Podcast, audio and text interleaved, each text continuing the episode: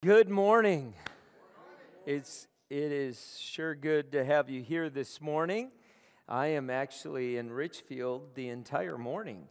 So uh, the campus pastors are preaching out at Farmington and, and Apple Valley today, and I am here uh, the entire morning. Got a couple of baby dedications and a bunch of stuff. I'm actually leaving for Africa at 2:30 today, and uh, so be praying for us.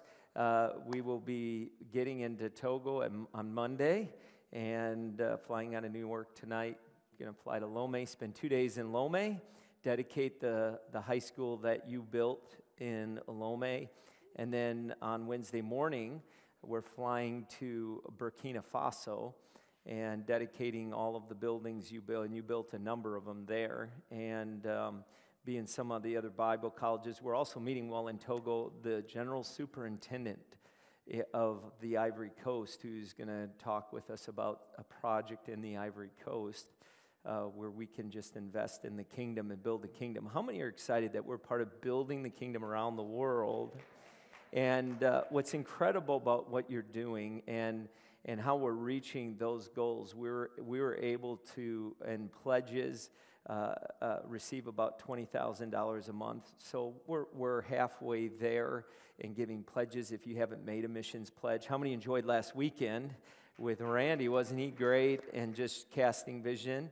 Um, uh, we're really, we're probably hit a half a million dollars that we're going to give to missions this year, and we want to hit 750,000 in 2022. And that only happens when we get a vision when we see the impact we're making in lives around the world. You know what's amazing? And I'll give you an example of this. In Myanmar, uh, I was there about five years ago, up 30 miles from the China border, and uh, about 75 uh, minutes from India, and it's right up tucked in there. And you guys were part, we joined with a number of other churches to build uh, a whole section of a Bible college there training pastors for Myanmar. Now we're, we're, we've been kicked out of the country. The American missionaries have been kicked out of the country. It's in a civil war, but those schools are still going, training uh, pastors to pastor the people in that country.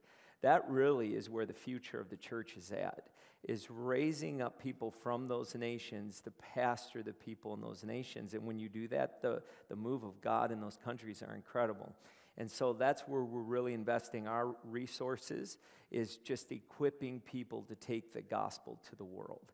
And uh, encourage you to be faithful to that. That will start in 2022. If you made a pledge in January, we'll start that. Also in January, that first week of January, put it in your calendar. Uh, we've been doing this for the last two weeks. We're going to have five speakers, five nights. We're going to fast and pray that entire week from 6:30 to 7:30, starting uh, I think it's January 3rd, uh, 4th, 5th, 6th, and 7th.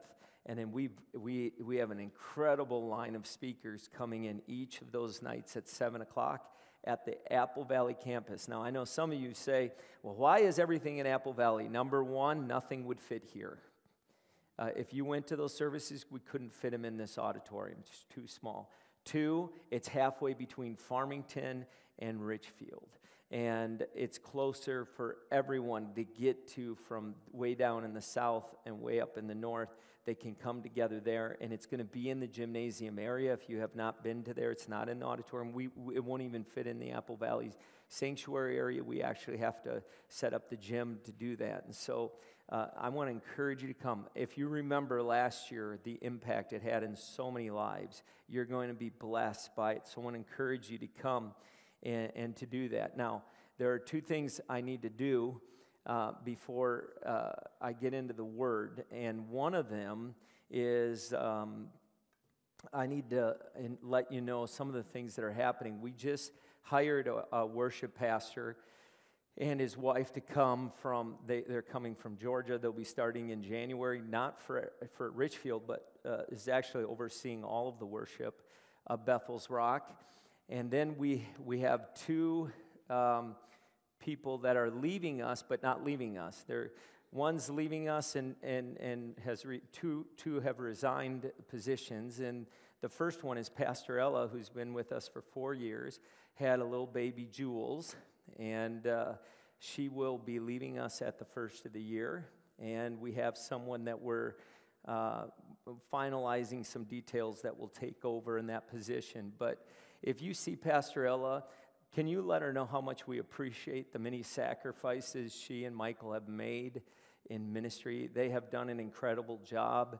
And, and we really want to encourage you to be, you know, generous, you know, to give and just to say thank you because they have done a whole lot of things that you have never seen uh, done, you know, just things they've done behind the scenes, and no credit is ever given to them. And Pastor Ella has just been a faithful, a loyal servant, and she's been blessed with uh, little Jules. And, uh, and then she got married to Michael while she was here, met Michael here. And so they're always a part of this church. They will always be part of this church. And we love them and appreciate them a, a whole lot. The other person who has resigned uh, because of ministry is uh, Pastor Olivier and Lottie have resigned as the campus pastors. And there are another couple that have done an incredible job leading in the season that they have been in here at Richfield. And uh, we want to say thank you. Uh, he said when he started this that he and I are brothers. And uh, we really are brothers, uh, just different colored skin and uh, but we're brothers we have the same heart. And and he has a ministry uh, that he had before he came on as campus. Pastor really feels that that's what god is telling him he's supposed to do. Uh, lottie she has been an incredible campus pastor wife. I got to tell you my wife appreciates her. She is a servant. Um, they, they're going to still be a part of bethel's rock uh, because we won't let them go. We actually, we're going to have them shackled here. And so they'll be as involved and as much a part of it and their leadership and, and just heart. And I'm trying to get him to stay on staff to do what he was doing before as international ministries pastor. So if you want to manipulate him a little bit, uh, go ahead and do that because we don't want to let him go. We just love him a whole lot. And we are actually in interviews with someone right now. We're tonight actually in Newark. I have a, uh, with the board. We're we're interviewing someone in the third interview to fill that role.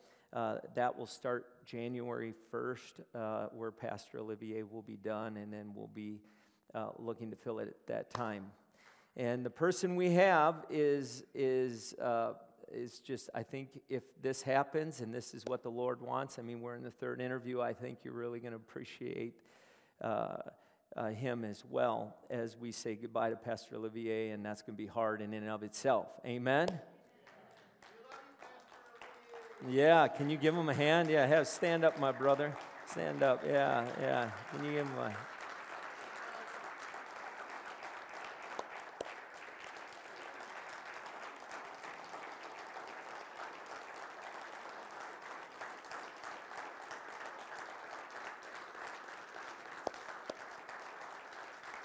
And Lottie's back there as well. They're an incredible couple. And if you can, again, be generous with them, send them a card and put some of what we call a Pentecostal gift in it. Uh, you know, I'll, I'll, be honest, I think the most, the strongest individual, if, if you were to put strength, his greatest strength is his spiritual depth. He is one of the strongest spiritually uh, rooted people on our staff, if not the strongest. And he has spoken words into my life over the year and a half that he's been here that have just been really perfectly timed. Um, I personally will miss that because he, he even when I don't like what he's saying, he, he you know you know you ever get frustrated when you know the person's saying something that's right but you didn't want to hear it. Some of you are saying every Sunday, Pastor every Sunday.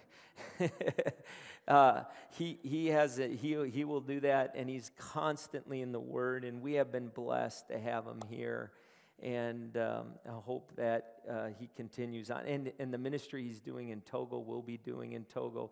It, is, it will be a partnership, whether he's our international ministry pastor or not. We will always partner with that ministry. So we feel so blessed to have him here. Now, uh, and, and I'm probably missing some other things that I'm not saying in regards to staff.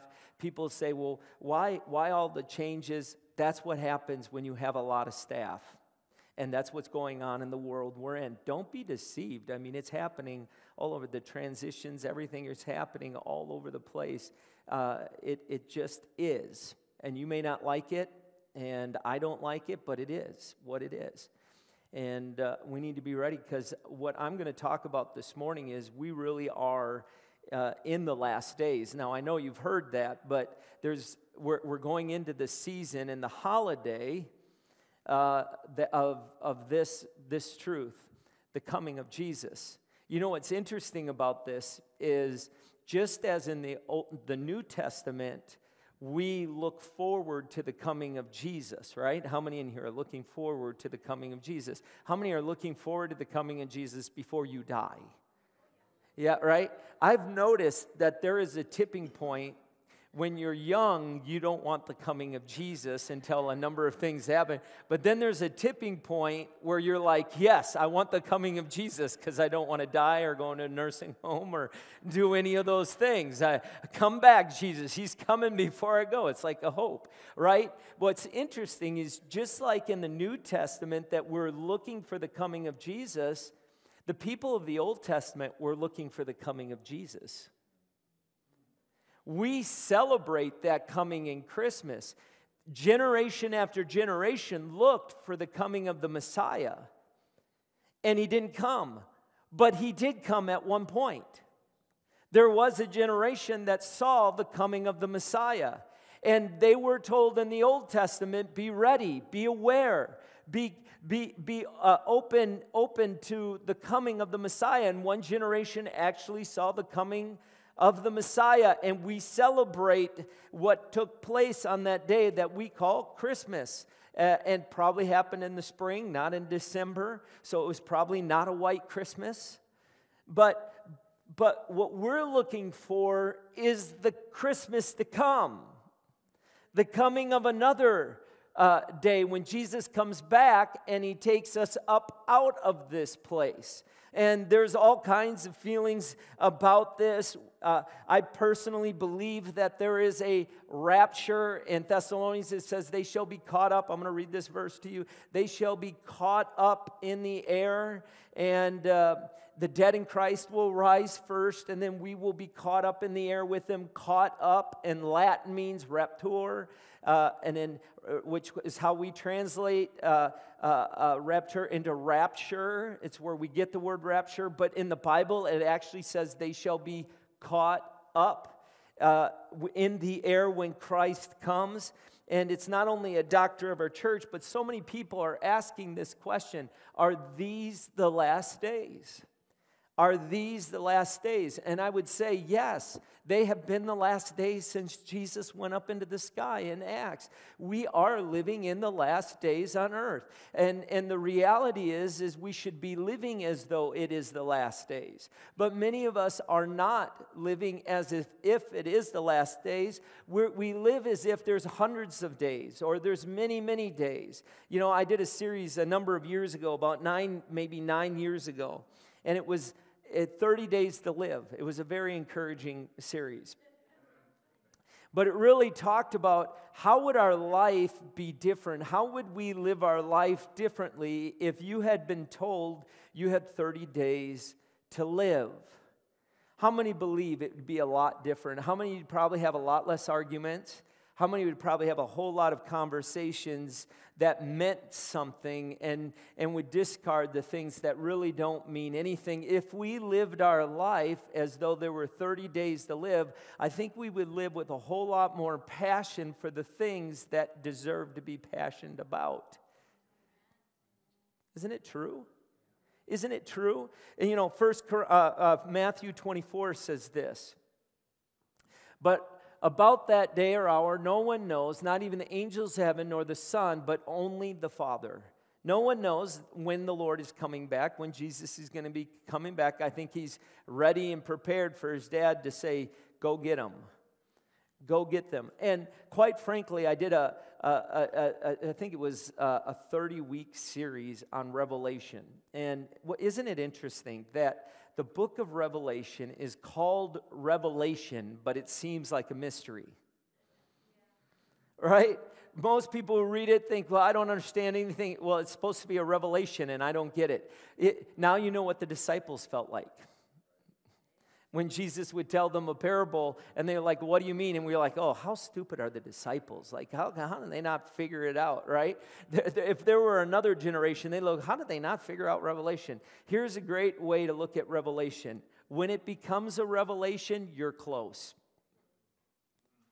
When revelation starts to make real sense and you can see how all of those things take place, we're real close to the coming of the Lord. And one of the things that you will see in Revelation is the Lord came back for his bride that was on earth during the rapture, but you see him come back again later during the tribulation because he loves people just that much and yet they rejected him even then. There are signs of the times. There are all kinds of signs of the times, and we can see it hurricanes, drought, uh, public unrest all over the world, threats of war, uh, pandemic, all of it is all been prophesied would happen in the last days.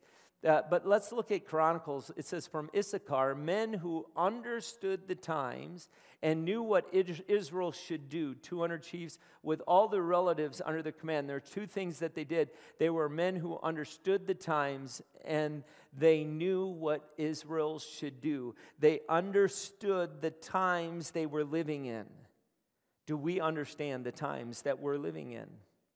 See, understanding the times that we're living in is recognizing that the things we don't like that are going on all around us are going to happen when you're at the end, so don't get so worked up about it.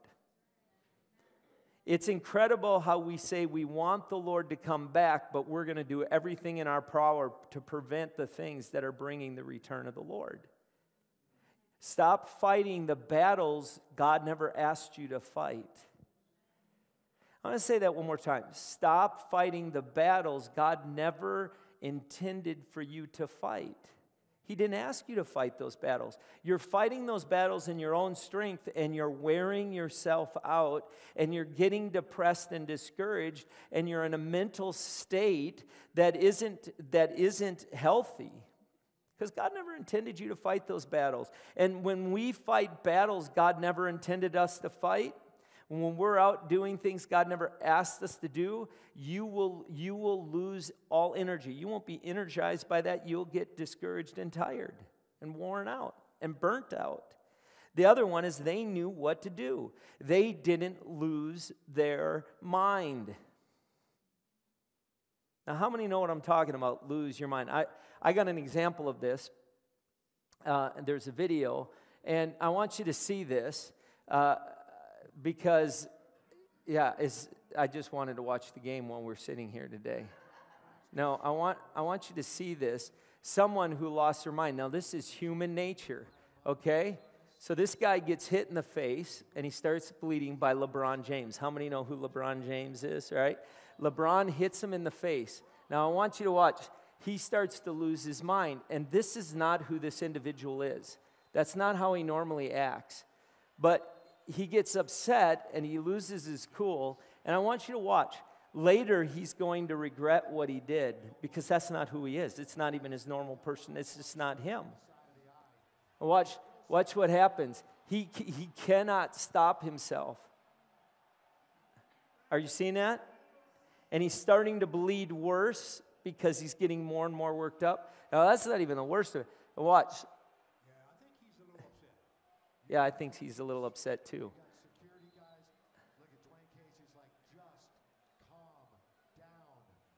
What did he just say? Just what? But is he, they're telling him, just calm down. What is that doing to him? How many know why you know that? See how he just plowed through? That's crazy. Who would want to stop a guy that big trying to plow? Okay? Now, now you can shut it off. Why am I showing that? It's because it's, it's emblematic of a lot of us in this room. We don't like what was done to me or is being done to me. And people are like, calm down and think about it. And we're like, no. And what's driving us? It is not clear thought, it is pure rage. It's pure rage. What you saw there is an example of so many believers because of the moral climate that we hate all around us. Just pure rage. And you're not thinking clearly. So we make statements that make no sense whatsoever. I'll give you one. In the political arena, my wife always says, don't talk about this. But we say, they're just trying to destroy this country. That's a rage statement. No one's trying to destroy the country. No one's trying to, they're trying to accomplish their version of what they want it to look like. You may not agree with how their vision, what their vision is. You may not like it, and you may even be right. But that doesn't mean they're trying to destroy anything. Are you with me? But then you get rage and you start posting on Facebook and you start saying stuff that is ho- like literally sends this message, and that's not who you are. And then you look at it after you've like a bull in a china shop, has destroyed the whole place, burned your influence. You look back and you realize how if you had just what?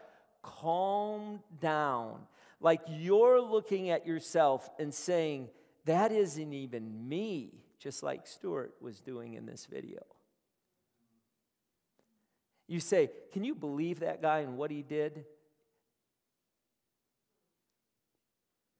How many of us done the same thing? How many of us done the same thing? His was just recorded on national television, right? Yours was just recorded on Facebook or Instagram. The end is planned. There is an end there is going to be evil that is going to literally begin to rise up in the world all around us. Are you aware and clear minded of that? Are you clear minded? You're all looking at me like, you know, I, you know, I, look at Acts. After he said this, he was taken up before their very eyes, and a cloud hid him from their sight. They were looking intently into the sky. So Jesus was there. Jesus is now taken up. So this is pretty incredible. I mean, if Jesus is standing in front of you and then he's taken up, you saw him walk on water, but now he just goes until the cloud covers him, and you're like, is he coming back? Like he said, coming back, right? Like, was this a one way ticket or is he coming, like, he coming down? And they said they were looking intently up in the sky as he was going away when suddenly two men dressed in white stood beside them. So you assume they're angels. Uh, came to him and said, Men of Galilee, they said, why do you stand here looking in the sky? well, didn't you see Jesus go up in the sky? He's up in the sky, like he went up in the sky. That's why we're looking in the sky. This same Jesus who has been taken from you into heaven Look what it says. We'll come back the same way you have seen him go into heaven. So he's coming back one day. He's going to break through the sky. How many have ever looked at the sky and said, that sky looks like a lot like a sky I would envision Jesus coming through, right? I want to show you where this was. This was up on the Mount of Olives. This, this would have been right where Jesus would have been taken, right from this point of view. It would have been taken up in the air. That's where they would have been looking up in the sky. It really exists, it's real. It's a real place. Look at Luke. Jesus tells us in Luke, there will be signs in the sun, moon, and stars. So astrology and, and those will start to point. Just remember, astrology pointed to the coming of Christ the first time. How do we know that? The wise men said we saw the star. We were watching and we saw it and we followed it to this place. It will also show the coming of the Lord in the future. On the earth, nations will be in anguish and perplexity at the roaring and tossing of seas. So you have hurricanes and flooding, and there will be anguish and perplexity. People will faint from terror, apprehension of what is coming of the world, for the heavenly bodies will be shaken. Uh, uh, look at this word, apprehensive of what is coming on the world. Anybody been a little apprehensive about what's going on all around you in the world? All of the fires and droughts and everything that's going on. At that time, they will see the Son of Man coming in the clouds with power and great glory.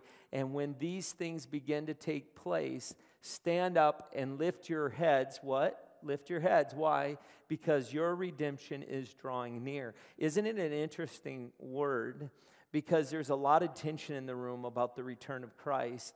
This says your redemption is drawing near, which means you're gonna, we're going to take you up out of this place, right?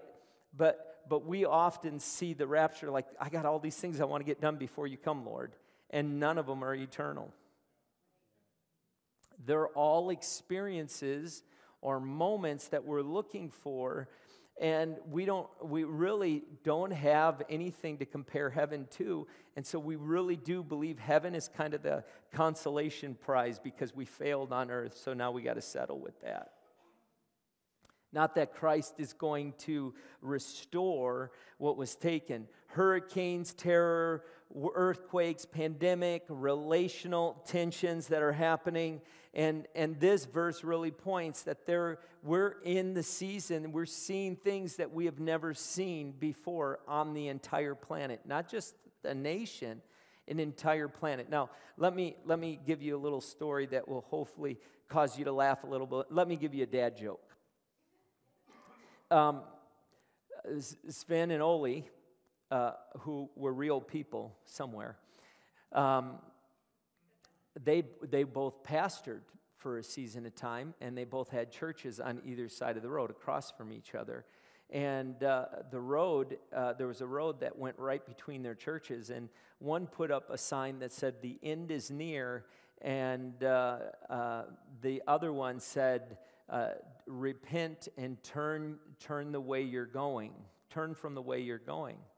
Well, some car came speeding in and stopped and rolled down his, said, You guys are a bunch of crazy fanatics! And rolled up his window and squealed off, went around the curve. And it wasn't long, and they heard the screeching of tires and a big splash. And Sven looked over at Oli and says, Maybe we should have changed our signs to say, uh, Turn around, the, the road ends, the bridge is out.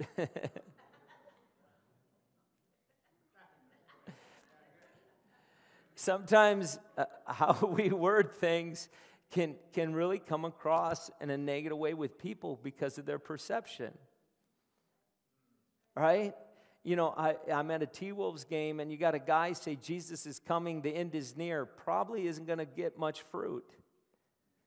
In fact, what it does, it really makes us look strange. And, and yet, there are some that really believe that's what you're supposed to do.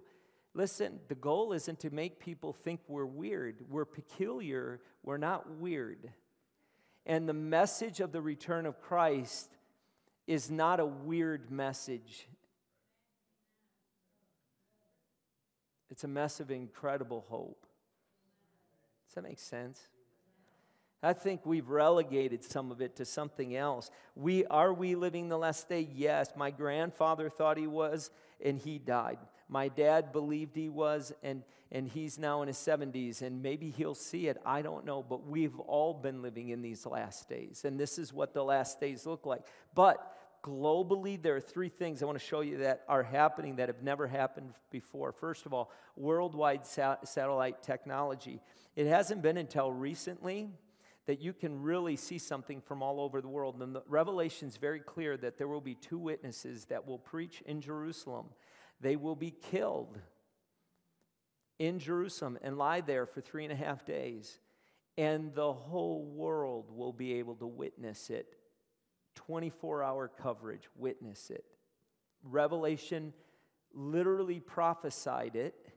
Never were they able to do that until today. Now imagine, that was 2,000 years ago. They had no idea of radio waves. They had no idea of frequencies. They had no idea of any of the science that could take, and yet in Revelation they prophesied. Uh, it was prophesied by John that that the entire world would watch what took place in Jerusalem. How, how many believe there's something different about the book of Revelation than any other book on the planet? Right? I mean, this guy saw, John saw something that would be over 2,000 years later would be take to fulfill it.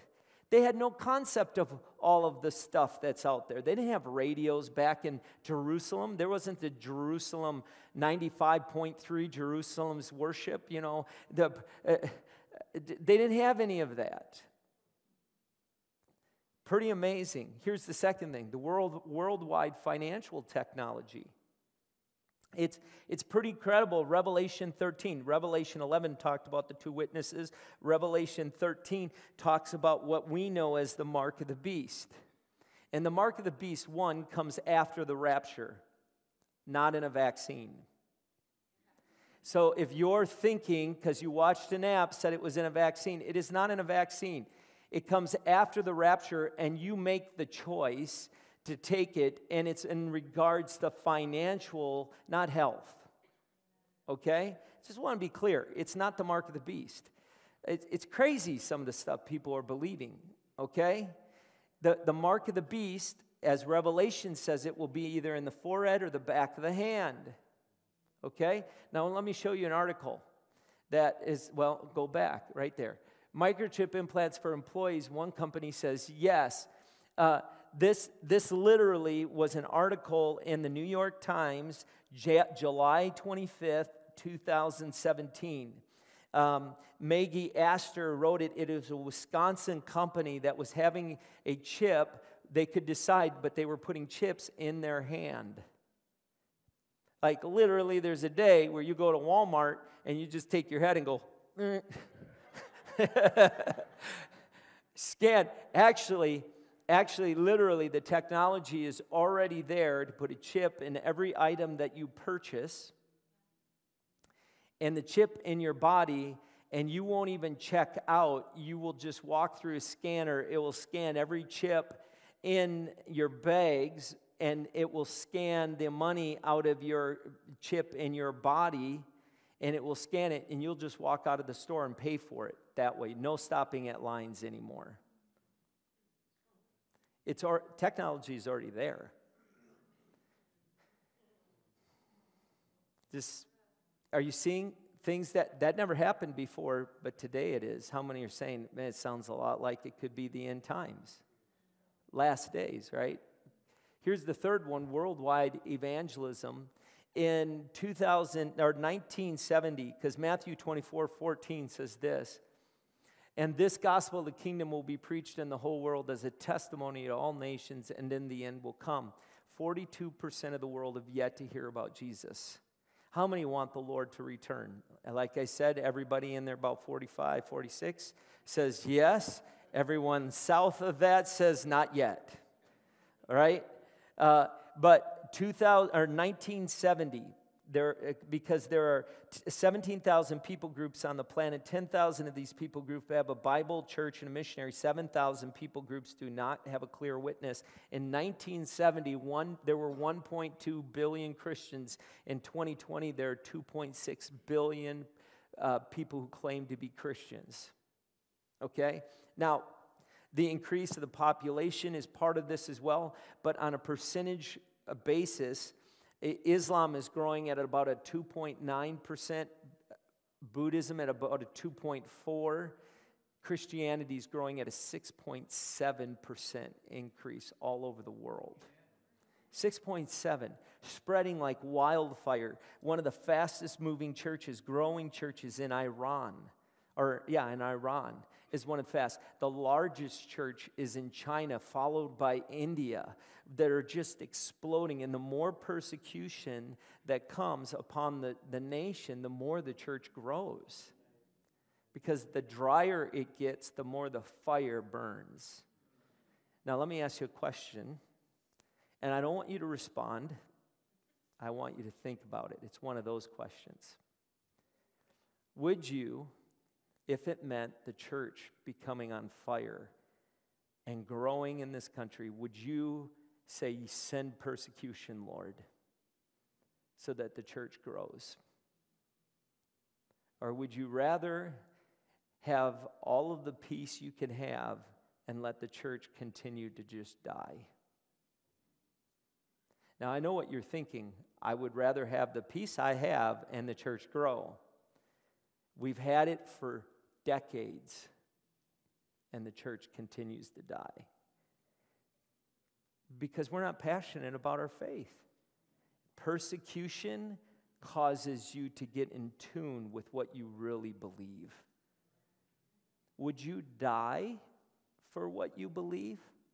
I don't know. I've never been in that place to even have to determine that.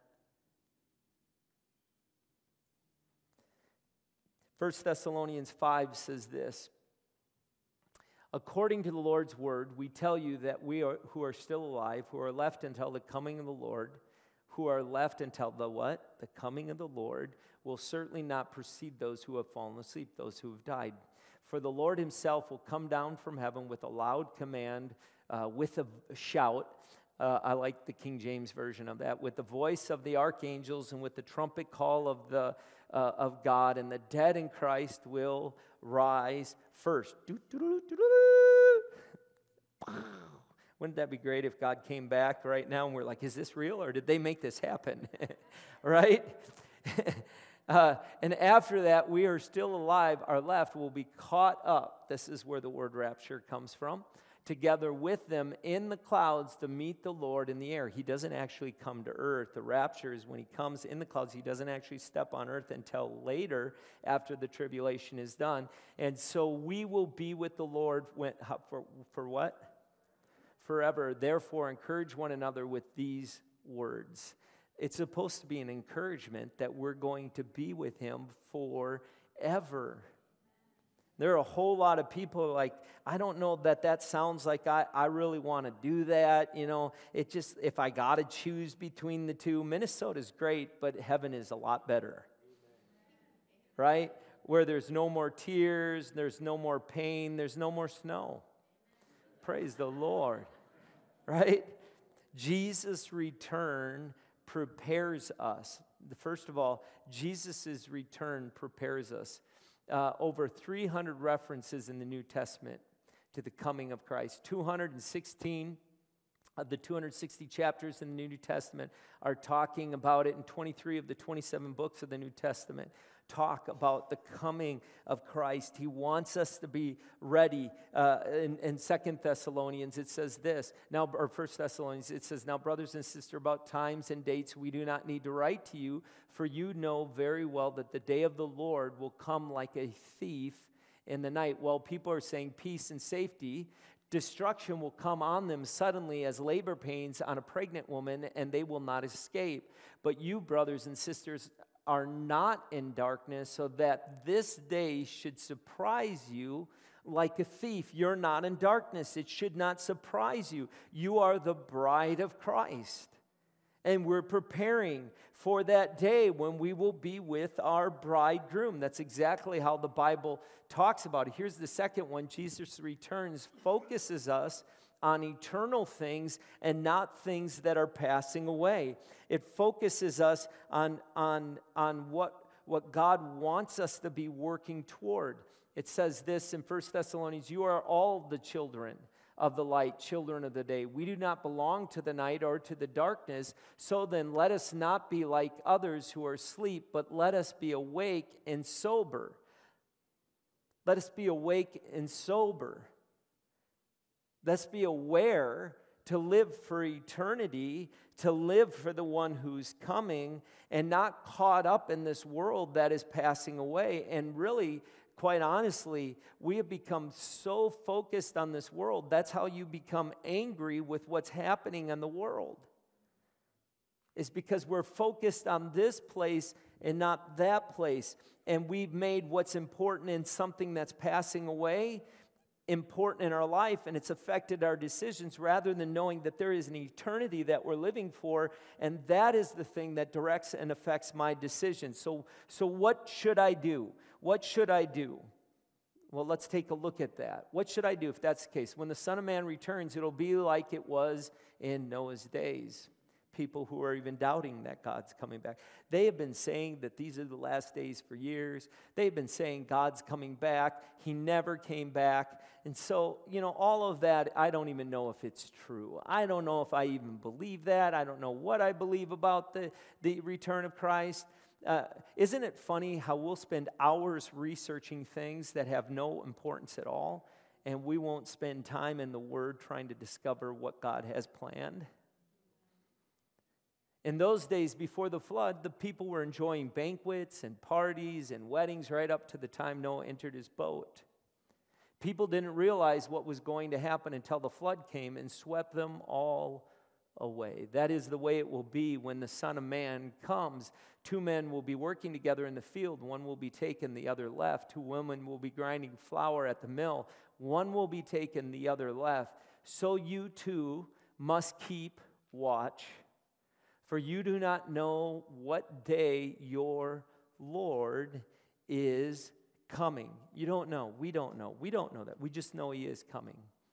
Understand this if, it, if a homeowner knew exactly when a burglar was coming, he would keep watch and not permit, permit his house to be broken into. You also must be ready all the time, for the Son of Man will come when we least expect it. So we need to be prepared. The first thing we need to do is I should think clearly. I should think clearly, not get worked up by everything that is going on all around us. Not be affected. How many believe that there are things that we impact, impact what God's doing? And there's some, there is a sovereign will of God that is at work. God has written the entire story we play a part in that story and we can change like literally work like moses we say change the mind of god.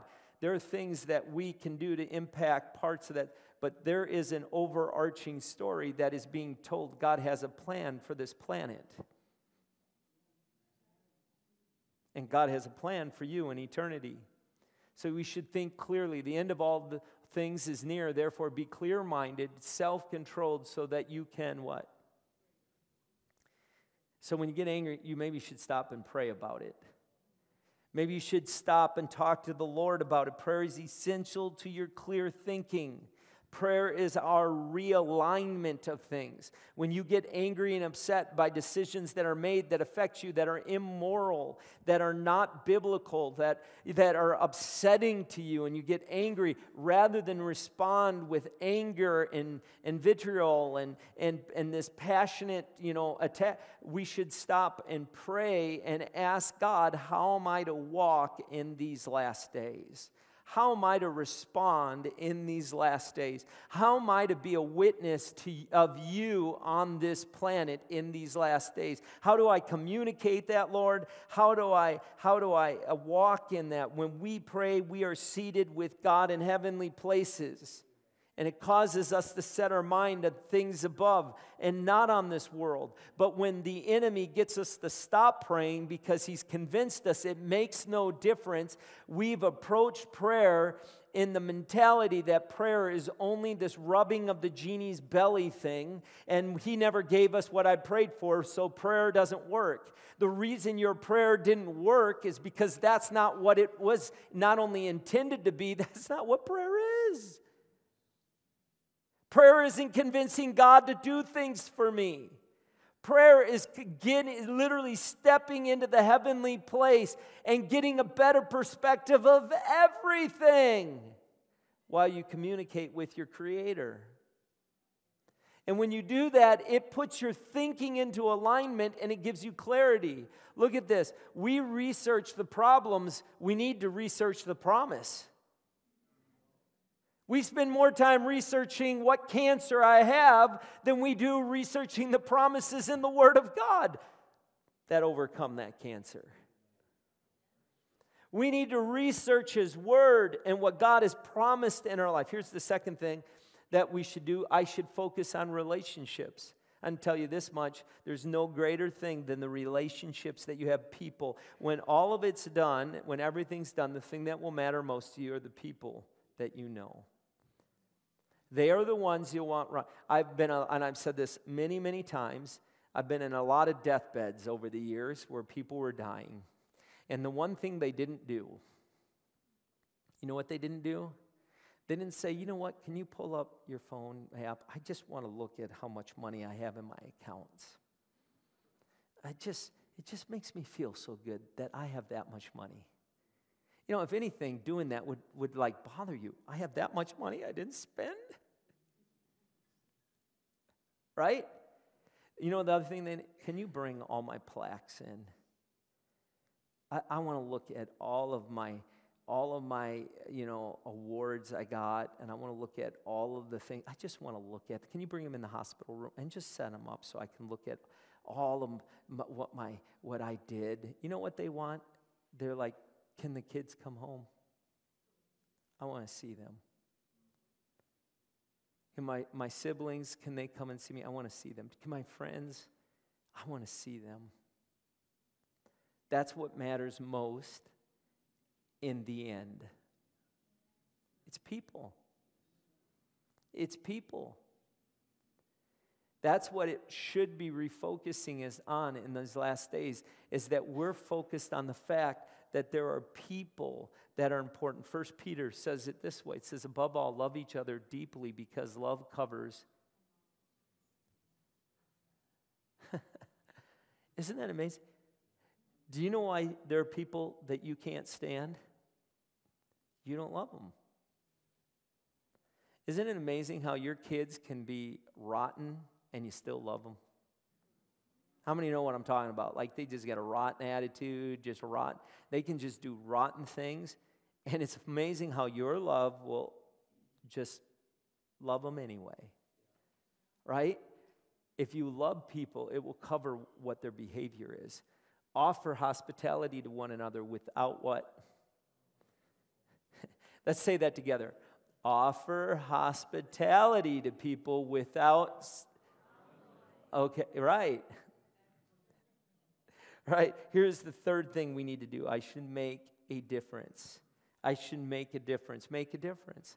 If I know he's coming back, I'll make a difference. Here's the First Peter each one of you should use whatever gift he has received to serve others, faithfully administrating God's grace in its various forms. If anyone speaks, he should do it as one speaking the very words of God. If anyone serves, he should do it with the strength of God that he provides so that in all things God may be praised through Jesus Christ. Why are we doing it? So that Christ might be praised. To him be the glory and the power forever and ever. Amen. First, we need to live for heaven, not earth. We need to give for heaven. We need to serve for heaven, not earth. Second, stand for the truth. Truth is the combination of what God said and love. It's combined. Number three, preach the gospel. Preach the gospel. Not like I'm sitting and preaching in these four walls, but you share the love of Jesus and the forgiveness of Christ and that He purchased uh, uh, grace for their, gave grace for his, for his sins. And then, fourth, prepare to meet Jesus, your bridegroom. Prepare to meet Him in the air. Prepare for it because he is coming back. Will you stand?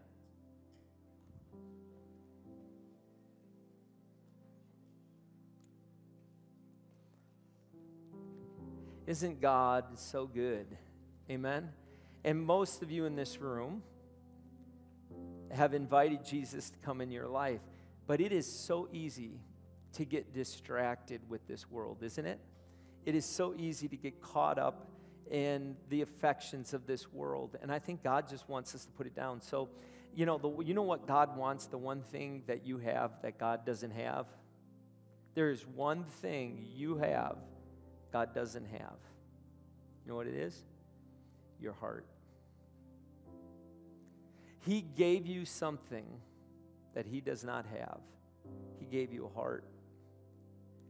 And when He sent His Son Jesus to earth, he sent his son to attract the affections of your heart. To say, God, I love you. So, Jesus, in doing that, could not force you to receive his gift of salvation, forgiveness of sins, life instead of death. He couldn't force you to do that, but he wanted to come and show you it so that you'd be so attracted to it, you wouldn't be able to walk away.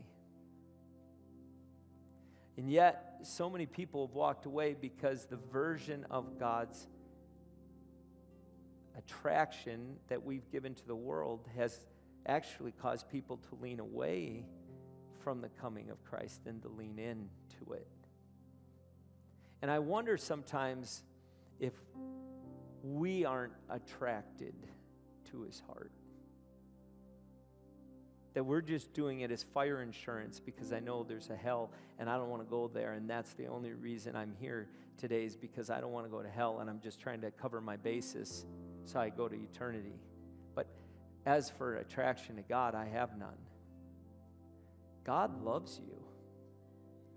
And I am sorry if that's the version of God's, the gospel that you've heard. But I'm here to tell you that Jesus came because he says, I, I want to do in your life, I want to bring the kingdom of heaven to earth. I, I want to not only rescue, I want to have a relationship with you. It's not about your behavior. It really is about your heart. It's about your heart. Will you bow your head for a moment? You know, you say, I've been coming to church for years, but I don't know that God has my heart. Raise your hand. Just raise your hand up as high as you can. Thank you. Thank you. You put your hand down. Father, right now I pray, Lord, for my brothers and sisters in this room. We're tied together by your blood. Literally, we're brothers and sisters, co heirs with you. Lord, you know how the enemy is going after our heart because it's the only thing you, you want is our heart. Lord, I pray right now in the name of Jesus that you would just ignite. Let us see and hear what we're not seeing and hearing so that we might perceive and our heart might be healed. In the power of your love, I pray. In Jesus' name, amen.